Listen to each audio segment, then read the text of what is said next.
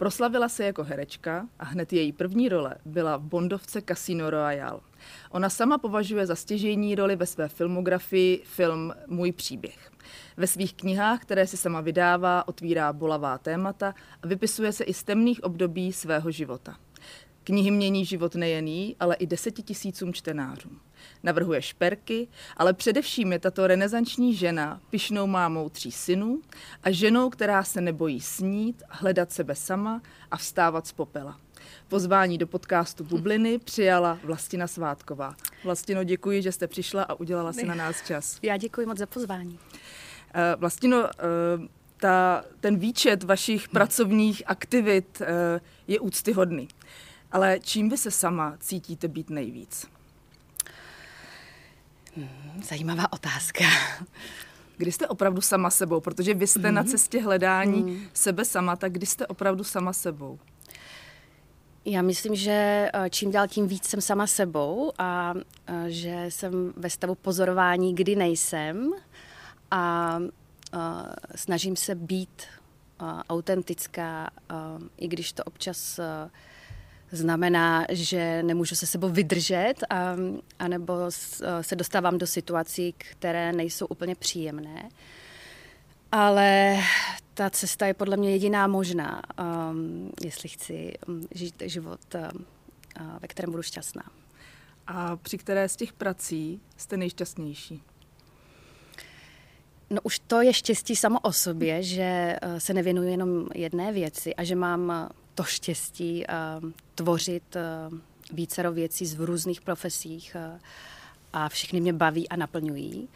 A velké štěstí je, že nejsem závislá jenom na té jedné profesi. A mm, když třeba není vhodné období, nebo není inspirace, nebo je prázdno, uh, tak mě přitáhne to druhé. A tak se to tak krásně vzájemně podporuje a, a mění. A jsem za to hrozně moc vděčná. Takže se věnuju mm, občas psaní, to je, to je prostě moje láska, vášeň. A pak přijde nějaká nabídka na roli, tak já ji vezmu a tvořím hraním.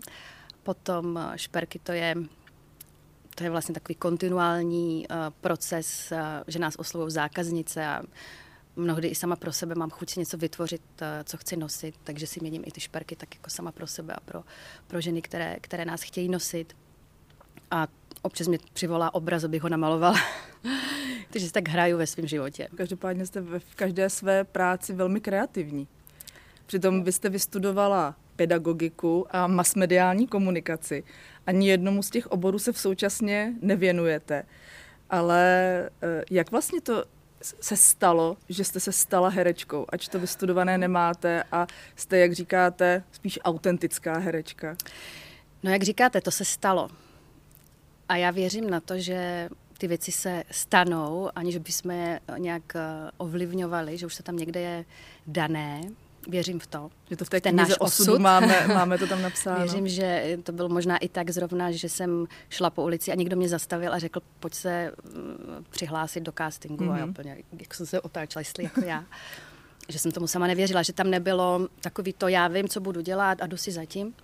Spíš moje cesta byla taková plná uh, pochybností a proto dělám to, co dělám, abych si uzdravila ty pochybnosti o, o, o sobě, což se mi myslím, že už podařilo v mém věku, už by bylo na čase. Takže uh, ty věci, uh, věřím v to, že, že každý máme tedy nějaké přirozené místo, které, když se nám povede máme to štěstí, uh, ho objevíme a můžeme ho dělat, tak uh, pak už nepochybujeme, ani nepotřebujeme nikomu nic dokazovat. Uh, a ani až tak nelpíme vlastně ideálně vůbec na názor ostatních lidí, aby zhodnotili, jestli to děláme dobře nebo ne. Prostě víme, že tohle dělat máme a tohle je nějakým způsobem naše poslání. A myslím si, že já už asi nic nevymyslím jinýho, co bych měla dělat, že tak to je to správně. Mm-hmm. Na vašich stránkách jsem se dočetla, že o herectví mluvíte jako o jisté formě psychoterapie. A když se podívám na výčet vašich rolí, tak jsou to vždy díla poměrně závažná tematicky a dramatická. Vaše hrdinky mají často buď těžký nebo nějak dramatický osud. Podle čeho si role vybíráte? Co s vámi musí zarezonovat, abyste do toho projektu chtěla vstoupit? Určitě scénář.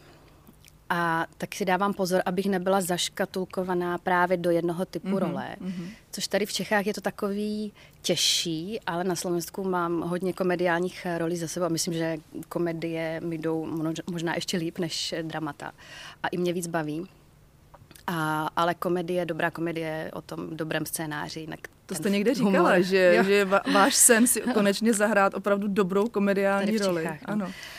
A, a myslím, že těch dramatů už bylo dost, hmm. že jako mm, ono se i těžce z toho vystupuje, nebo pro mě osobně, jak říkám, jak já si myslím pro mě osobně, je to terapeutické z toho důvodu, že já tam vkládám uh, svoje zkušenosti mm-hmm. a sama sebe a, a vždy jdu úplně do hloubky uh, té své, duš, té své duše a, a občas je to se mnou pak jako těžký doma, protože třeba nemluvím nebo, mm-hmm.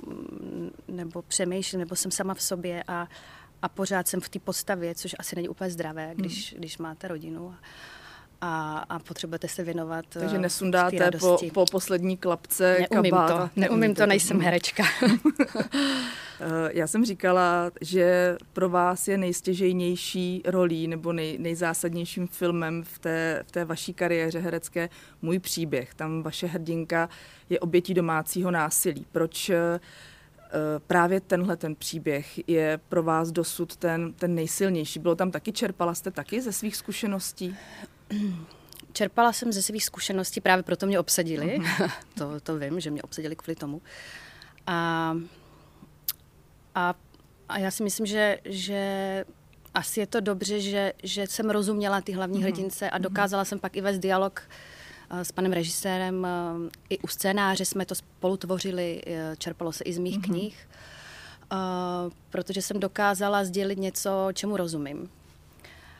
Ale to neznamená, že to je ten, ten jediný důvod, jak být dobrým hercem, mm-hmm. že si mhm. prožijete všechny ty katastrofy a pak je umíte zahrát. Jo? To by tak nemělo být.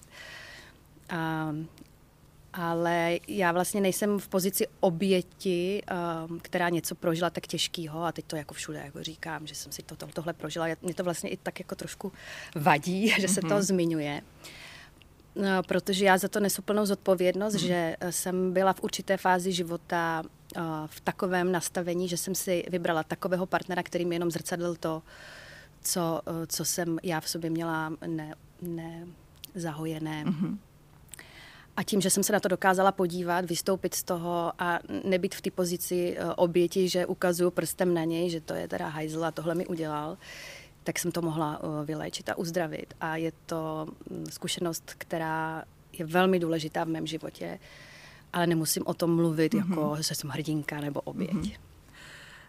V současnosti, nebo posledním vaším filmem, který byl v českých kinech, je Anna is Missing kde je to téma šikany a kyberšikany, což je v dnešní době sociální sítě a zdraví na sociálních sítích opravdu eh, velké téma. Jak vy k tomu přistupujete? Vy sama jste na sociálních sítích aktivní, eh, máte dospívající syny, tak předpokládám, že taky to rozebíráte. Eh, jak se na tuhle oblast díváte? No, od té doby, co mám sociální sítě, což bude pár let, tak vlastně pozoruju tu moji vlastní proměnu, mm-hmm. jak reaguju na různé takovéhle komentáře, nenávistné, anonymní. A je strašně zajímavé vidět, jak eh, rostu já vnitřně eh, v tom, že nereaguju, že už se mi to nedotýká, mm-hmm. nebo já to beru vlastně, že ty lidé jsou mým trenažérem v tom, jak natrénovat ten pohled na tu věc ne z pozice ega, ale z pozice toho, že vnímám, že ty, ty, ty lidé mají nějaký problém, jsou nešťastní a mně se to vlastně, se mnou to vůbec nesouvisí. Mm-hmm. A když to člověk taky, takhle způsobem pojme, tak může vlastně trénovat to, že nereaguje v té emoci okamžitě hned, že se jde bránit, ale uh, buď nereaguje vůbec, protože není na co, anebo uh, může vlastně vyslat, zkusit vyslat nějakou, nějakým jako přání, aby se tomu člověku ulevilo nebo aby se uzdravil, že mu to jakoby přeju, ale většinou se to nesetká hmm. s nějakou uh, pozitivní reakcí. Ale pro mě osobně je to skvělý trénink na to, jak na takovéhle věci nereagovat a nebrat si to osobně. A učím to i svoje děti, mm-hmm ale oni nejsou uh, mediálně exponovaní, takže jak se jich to ještě zatím nedotýká, mm-hmm. nebo doufám, že ani nebude. Ale můžu být příkladem toho, um, jak jim říct, ale když něco jako mami, tohle mě zranilo, můžu říct, ale mm-hmm. to s tebou vůbec nesouvisí. Mm-hmm. Já, já to učím v té fyzické rovině, když uh, se třeba oni dva sourozenci perou a teď ano. se jako začnou urážet, tak já říkám, ale na to nereaguj, protože mm-hmm. když nebudeš reagovat, tak ta energie vlastně nebude podporovaná a tím pádem se nedostanete do toho konfliktu nebo z něj můžeš vystoupit, kdykoliv budeš chtít. Další vaší oblastí, která, eh, ve které jste hodně aktivní a která vám dělá radost, je, je psaní. A vy říkáte, že vlastně a psala jste od malička a psaní jste se věnovala i potom v časopisech a podobně. A nakonec jste dospěla i k tomu autorskému psaní, kdy jste se stala autorkou hned několika knih a nakonec jste si je i začala sama vydávat a stala jste se velmi úspěšnou autorkou knih. Kdy jste se rozhodla, že Eh, té své duši dáte prostor, jak vaše kniha se jmenuje Prostor pro duši, ale že jí dáte prostor i prostřednictvím písmenek na vašich stránkách, že se otevřete, že možná odhalíte nějaké rány z minulosti, abyste do té budoucnosti mohla poté jít uzdravenější a bez bolesti. Co vás k tomu vedlo? To, to je přesně ono, že člověk eh, v určité fázi života takové té raní, když ještě je ovládán egem, tak eh, má pocit, že musí být dokonalý a všechno to nedokonalé a temné skrývat a vytěsňovat ale vlastně nežije v té autenticitě hmm. a pravdě a to je bolavé a, a nedá se tak dlouhodobě žít, ne, nedá se to vydržet. Hmm. Takže v jeden moment uh, mi došlo, že um, myslím, že to i souviselo s tím, že mě neustále kontaktovali ze seznamu, abych natočila uh, 13. komnatu mm-hmm. o poruchách příjmu potravy. A já jsem říkala, že o tom nikdy mluvit nebudu, protože to bych nemohla přece jako říct, že se mi tohle dělo. Mm-hmm. Až v jeden moment jsem právě dospěla uh, z, z, jako vystrašeně a vyděšeně, jako jak to dopadne k rozhodnutí, že, že to risknu a, a tu pravdu řeknu, kdo já vlastně jsem mm-hmm. a mhm. čím jsem si prošla.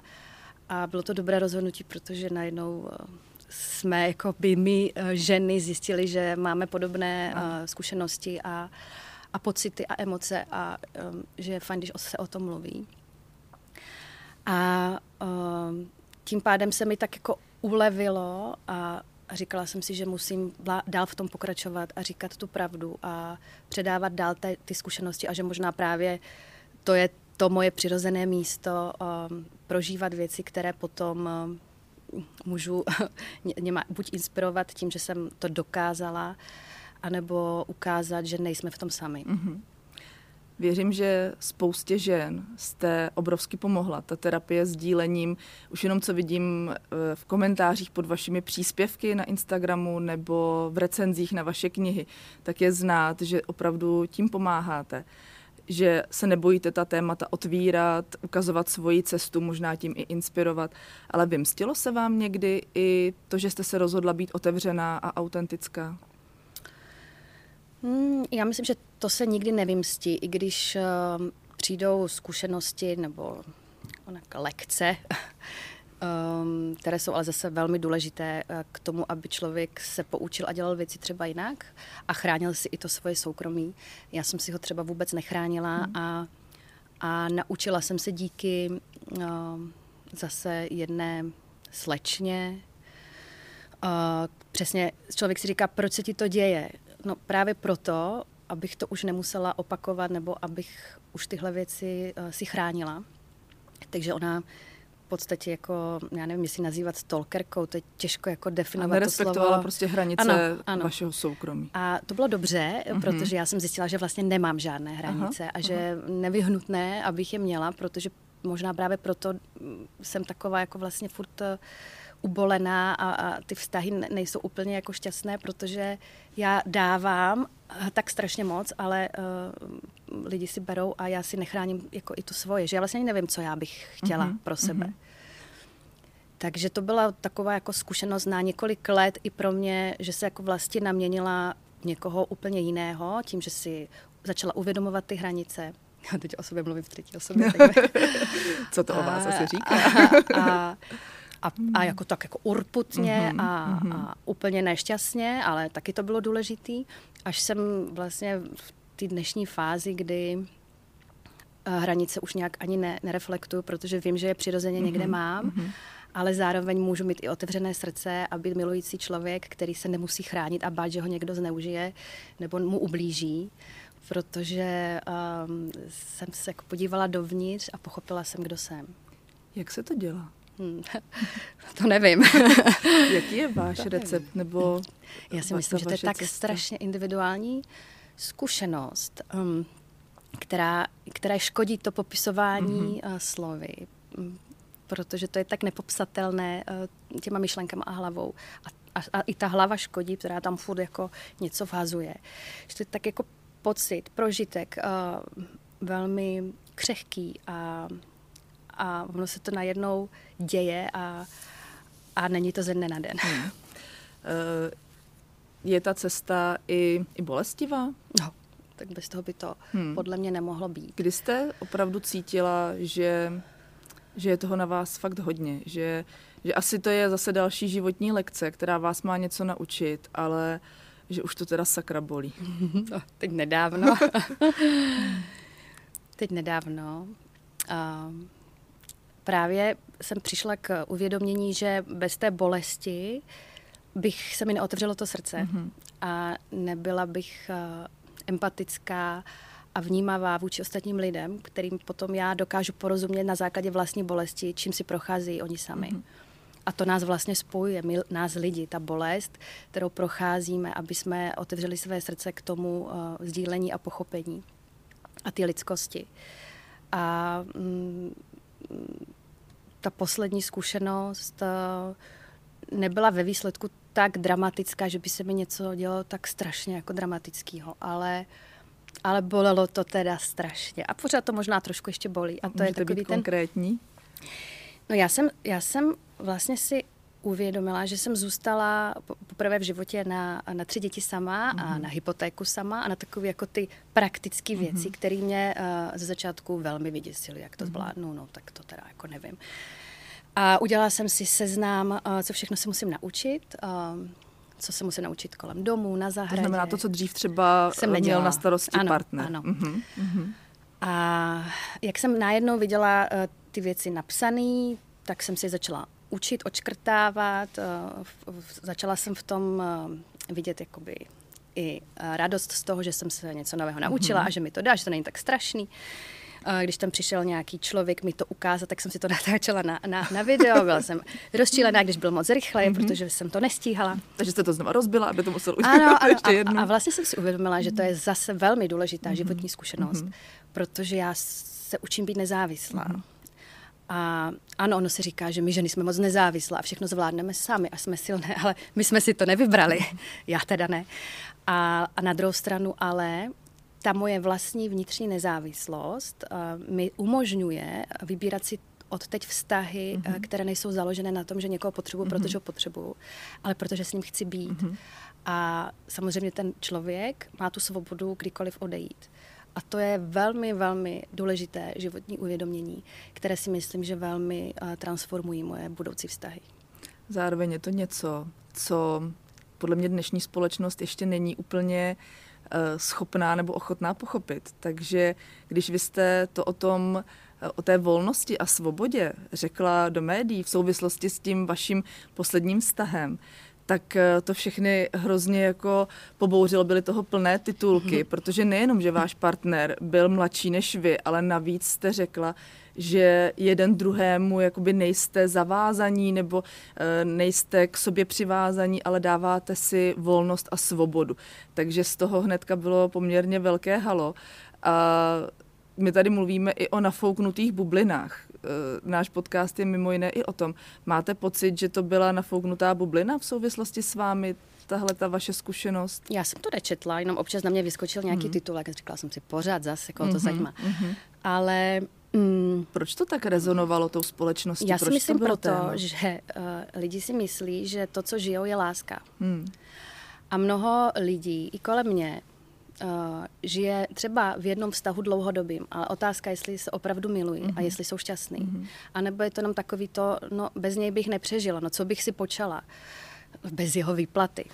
Jo, nebo mám s ním děti, tak a co budu dělat sama. A já jsem teda dvakrát rozvedená a není to něco, s čím bych se chlubila, ale mm. je mhm. to prostě něco, co se stalo a nějak jsem to nemohla úplně sama ovlivnit, protože vždycky jsou na to dva. Ale já jsem se rozhodla, že už nebudu vstupovat do vztahu jenom proto, že nechci být sama, nebo je to těžký být sama a je to těžký, ale uh, počkám si až na to, jestli někdo bude to cítit stejně jako já uh, v kontextu toho, co je ta láska. Že ta láska je opravdu ta svoboda. Že ta láska neznamená lpět a tady budeš a budeš tady navždy. To já jsem vyžadovala a proto mi ty vztahy nevyšly. Takže um, jestli to někoho pobouřilo, možná proto, že, že má doma něco, co úplně, kde není možná spokojený, nevím, mm-hmm. těžko říct. Řešilo se i to, že mezi vámi a bývalým partnerem byl věkový rozdíl, který za mě nebyl nic tak zajímavého jako sedm nebo osm let, ale i tak to bylo v každém titulku a po každé byl takhle popsán.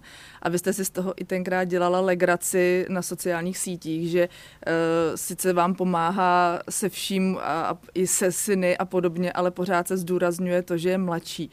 Eh, vnímáte věk jako číslo nebo vnímáte eh, ve vztahu věkový rozdíl jako něco zásadního? Je pravda, že uh, jsem měla poprvé v životě mladšího mhm. partnera. Mm-hmm.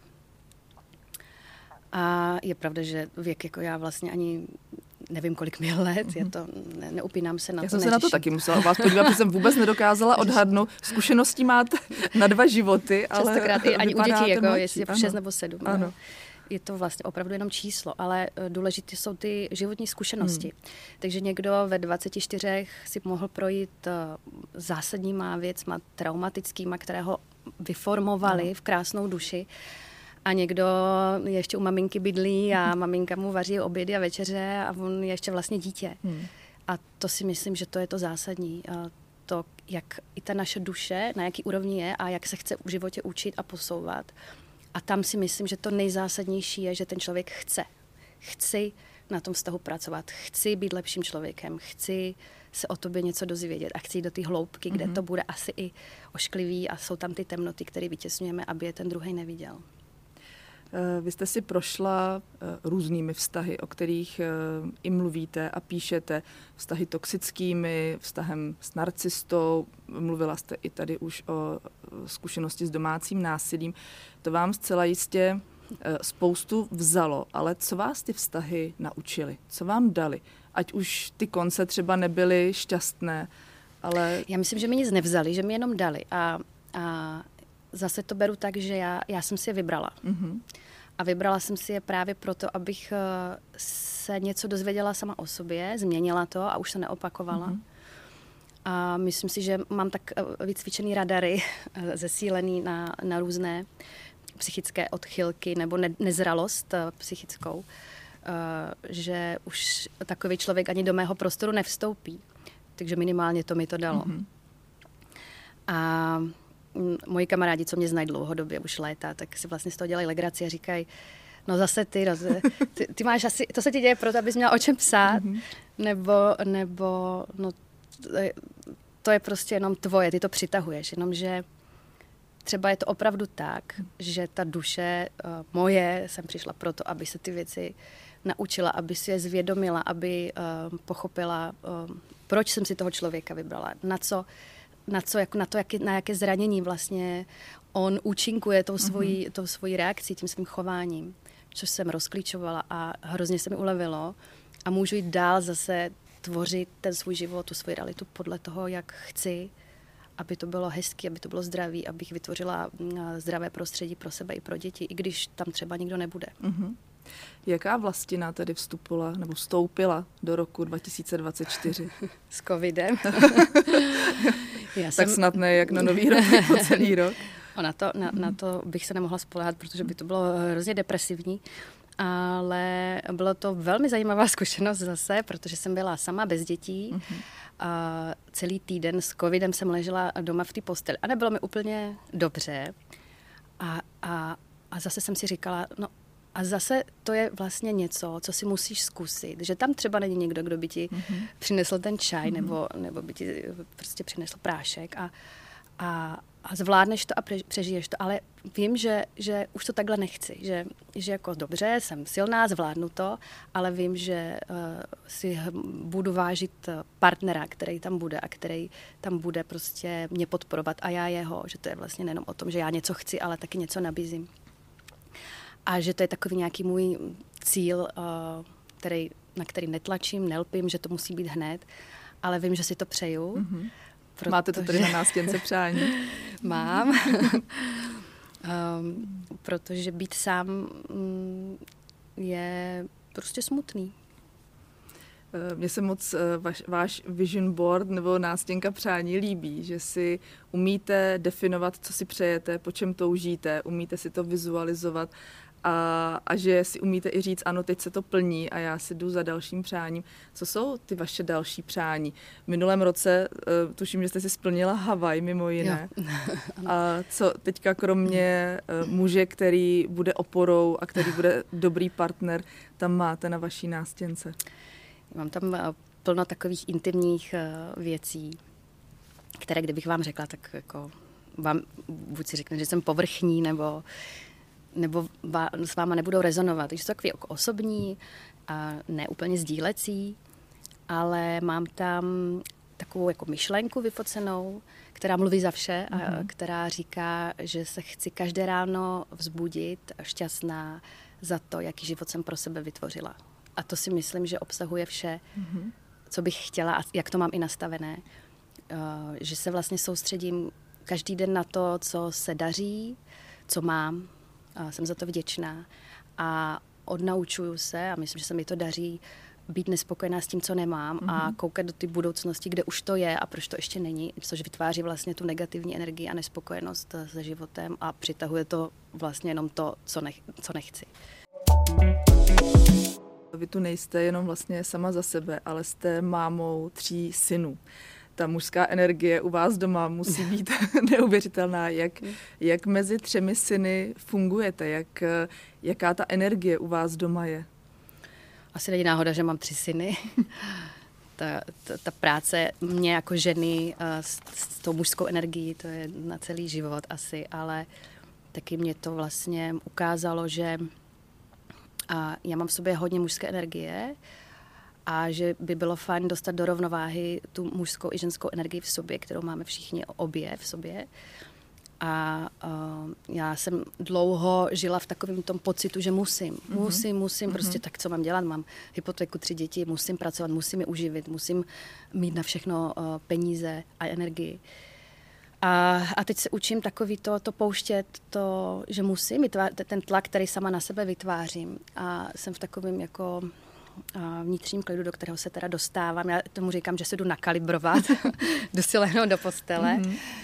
A tam dýchám, anebo si čtu a vlastně uklidňuji právě ten tok myšlenek, který mě jako vlastně dostává do toho stresu, že musím.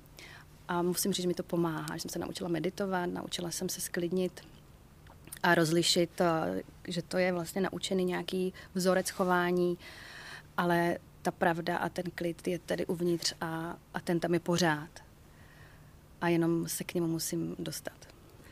Co je pro vás eh, ve výchově zásadní? Jaké syny byste chtěla, jaké muže byste ze svých synů chtěla vychovat? Co pro vás je opravdu klíčové jim předat?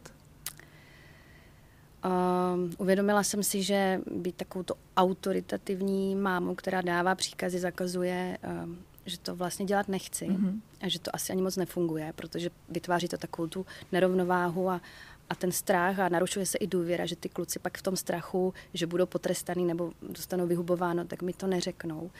Takže spíš intuitivně cítím, že když mi budou důvěřovat a nebudou se mě bát a budeme schopni o těch věcech komunikovat, byť to bude nepříjemný, tak to bude ta lepší varianta. A, a taková ta moje vize, eh, kterou jsem si nastavila nebo si přeju, je, že bych eh, chtěla, aby jsme vlastně zůstali přátelé i potom, až mhm. odejdou z toho hnízda a, a já je nebudu urputně držet za ruce, aby neodcházeli a nebudu právě vytvářet tu závislost a, a dám jim tu svobodu, protože to je přece ta láska. ale zároveň budu vděčná, když uh, mi zavolají a přijdou nebo řeknou, pojď mám, jdeme na večeři, jdeme si popovídat o našich životech a o tom, jak se cítíme a co ta naše duše. Já jim často posílám uh, různý články k zamýšlení nebo uh, kupuju knihy a, a třeba na to ještě nejsou připraveny a mm-hmm. jsou mhm. děti, ale už tam tak jako zasívám to semínko toho zamýšlení se nad tím smyslem života. A když se dostaneme do, nějaký, do nějakého dialogu ohledně toho, že mají pocit, že teda jako musí mít jako to hezké oblečení a, a tohle cool a tohle jako ne, tak se snažím tak jako jen tak jako mimo děk eh, se zeptat, jako myslíš, že to na tom záleží, na tom, co máš na sobě, Kiki. Takže tak jako opatrně, mm-hmm. aby, aby byli otevřený, aby se úplně nezavřeli vůči těm mým blbým názorům. Tak bych eh, byla ráda, aby byli vnímaví, aby, byli, aby šli do ty hloubky, aby to byli muži, kteří chtějí mm-hmm. na sobě pracovat a chtějí se uh, jako zlepšovat a koukat i na, to, na ty temnoty v sobě, protože všichni je máme ohledně těch materiálních statků. Vy jste někde řekla, že byste nerada, aby vaši chlapci jakby počítali s tím, že jim všechno zajistíte, že byste hmm, byla ráda. I protože jste vlastně na hmm. spoustu věcí sama, takže nemůžou prostě očekávat, že budou mít v uvozovkách hmm. všechno. Hmm. Jak eh, tohle se vám daří uh, naplňovat a jak s tím kluci souzní? Jak to funguje u vás? Dělba rolí, i to, co koupíte, na co si ušetří a podobně? Um, absolutně otevřeně o těch věcech eh, komunikujeme. Takže když přijde nejstarší syn s tím, že mají uh, lyžák a pak ještě výlet a pak tohle, tak prostě řeknu, nemám na všechno, mm-hmm. pojď si vybrat, co z toho je pro tebe důležitý a co chceš zažít, ale uh, všechny ty výlety prostě nedokážu zaplatit. A on je v pohodě, on to chápe. Mm-hmm. To je pro mě důležité, že to chápe, že není uh, v takovým tím jako obraným mechanismu, že teda prostě ostatní můžou a on ne, ale myslím si, že není jediný, že jako to je asi normální v dnešní době. A, a nakupujeme v sekáčích a, a o každé věci, kterou jako nutně potřebují, tak buď si to platí ze svého, z kapesního, který dostávají, anebo o tom diskutujeme, proč je to důležité, jestli to nedá nahradit něčím jiným. Takže je to takový jako v podstatě každodenní, každodenní dialog mm-hmm. o, o potřebách a o tom, jak jsou nevyhnutný a, a o i empatickém nacítění toho, že na ty věci se vydělává neúplně jednoduše a ani pro mě to není jednoduchý zabezpečit jim všechno, co potřebují a chtějí. Kromě nafouknutých bublin si tady v podcastu povídáme o bublinách sociálních o těch, ve kterých je vám dobře, kde se cítíte bezpečně, i o těch, které jsou pro vás třeba nějakou výzvou a, a nutí vás na sobě pracovat. Eh, v jakých sociálních bublinách je vám osobně nejlépe? Kde se cítíte být opravdu sama sebou? Sociální bubliny. Mm. Co je třeba sociální bublina? Třeba rodina. Ah. Jasně ale i třeba pracovní prostředí, i možná prostředí na Instagramu. Já jsem se totiž to zamyslela nad tím, eh, že já vlastně potom asi jsem nonstop v té bublině, mm-hmm. protože já mám pocit, že to, to jako, že vlastně je jako život, to je svět, ve kterým já jsem a je takový, jaký je, protože já si ho tvořím. A um, já nerozlišuju, jako, že tady jako je něco naše a pak tady je jako nebezpečný svět. Mm-hmm. Um, já vstupuju do vztahu s lidma, eh, které si pak pustím blíž, protože to rezonuje a rozumíme si. A pokud to nerezonuje a nerozumíme si, tak eh, se nepřetvařuju, že to funguje. Mm-hmm. A tím pádem se tomu můžu vyhnout nebo si zvolit tu situaci s těma lidma nespolupracovat nebo se nestýkat. A... Měla jste to vždycky? Ne, neměla. Neměla právě, protože jsem se snažila uh, být dokonalá v tom, že uh, přece ne, nemůžu vůbec se zamyslet nad tím, že bych někomu řekla ne, hmm. nebo někoho odmítla, jako to bych měla pocit, že já jsem litovala toho člověka místo toho, abych vnímala samu sebe, co já vlastně jako chci, nechci, co mi dělá dobře, nedělá dobře. Ale právě tou sebeláskou to začíná, takový slovo, tou sebeláskou to začíná, aby člověk um, mohl tvořit ty hezký vztahy, opravdový, upřímný hluboký, což si myslím, že jak, proč dělat vztahy, když nejsou hluboký. Hmm. Po povrchu mě to nebaví. Uh, někde jste říkala, že se učíte říkat ne. Na druhou stranu jsem u jednoho z vašich příspěvků z loňského roku viděla, že se naopak učíte říkat ano na příležitosti. Jak to máte s tím ano a ne? Na co se učíte říkat ne a kdy je to podle vás důležité a kdy je zase potřeba být otevřená výzvám a novým možnostem? Ne, umím říkat už. ano, umím říkat už. A, a zase tím, jak už nad tím vůbec nemusím přemýšlet, tak se to děje. Mm-hmm. Asi. A dokonce uh, jsem právě posledních pár měsíců říkala ano úplně na všechno, co přišlo, bez toho, abych nad tím přemýšlela, že se toho bojím, nebo jestli to bude komfortní zóna, nekomfortní. Naopak jsem se naučila úmyslně vystupovat z komfortní zóny a pozorovat, co to se mnou dělá a jak se cítím. A je to většinou úžasný pocit. Mm-hmm. Příkladem jsou Via Ferrati v Norsku. Já jsem na nich nikdy nebyla. Představovala jsem si, že to je nějaký... Jako... rovnou doplnej. Představovala jsem, že to je nějaký jenom chození po chodníčkách. Mm-hmm. A, mm, a právě ten instruktor se ptal, jestli jsme na tom někdy byli. Já jsem řekla, že ne. No a když jsem viděla tu skalu, která byla takhle a ještě mm-hmm. takhle s převýšením, tak jsem měla dvě možnosti. Buď řeknu, že ne, anebo řeknu ano. A ten pocit, který samozřejmě se mi klepaly nohy, nešlo to zastavit, ale šla jsem dál a uvědomila jsem si, že to je sport o hlavě, že to není ani tak o tom, jak eh, člověk fyzicky zdatný a že mám obrovskou schopnost ovládnout tu svoji hlavu a dojít do toho cíle a kdybych neřekla ano, tak na to nepřijdu. Mm-hmm jste říkala uh, před natáčením, že minulý rok byl velmi plodný, co se týče právě filmování, filmů, seriálu a podobně. Jaký rok vás čeká letos?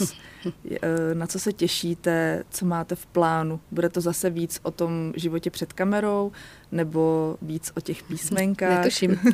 Vůbec netuším a to je právě na tom, zajímavý. Je to určitě zase vystoupení z komfortní zóny, zóny že člověk neví, uh, co ho čeká a přitom se nebude s tím, s tím stresovat a ani si to plánovat, protože ono to stejně nefunguje, to plánování jako. Uh, mám svůj vision board, to je jasný, ano. ale neul, ne, neulpívám na něm, ani uh, netlačím, že to musí být tak přesně, jak to tam je.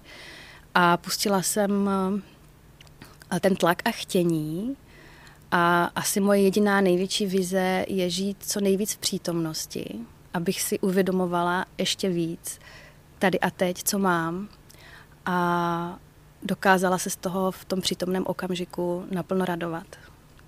Já vám moc držím palce a Děkuji. gratuluju, kam jste se v cestě za poznáním sebe sama dopracovala. Děkuji moc. Hostem podcastu Bubliny byla Vlastina Svátková.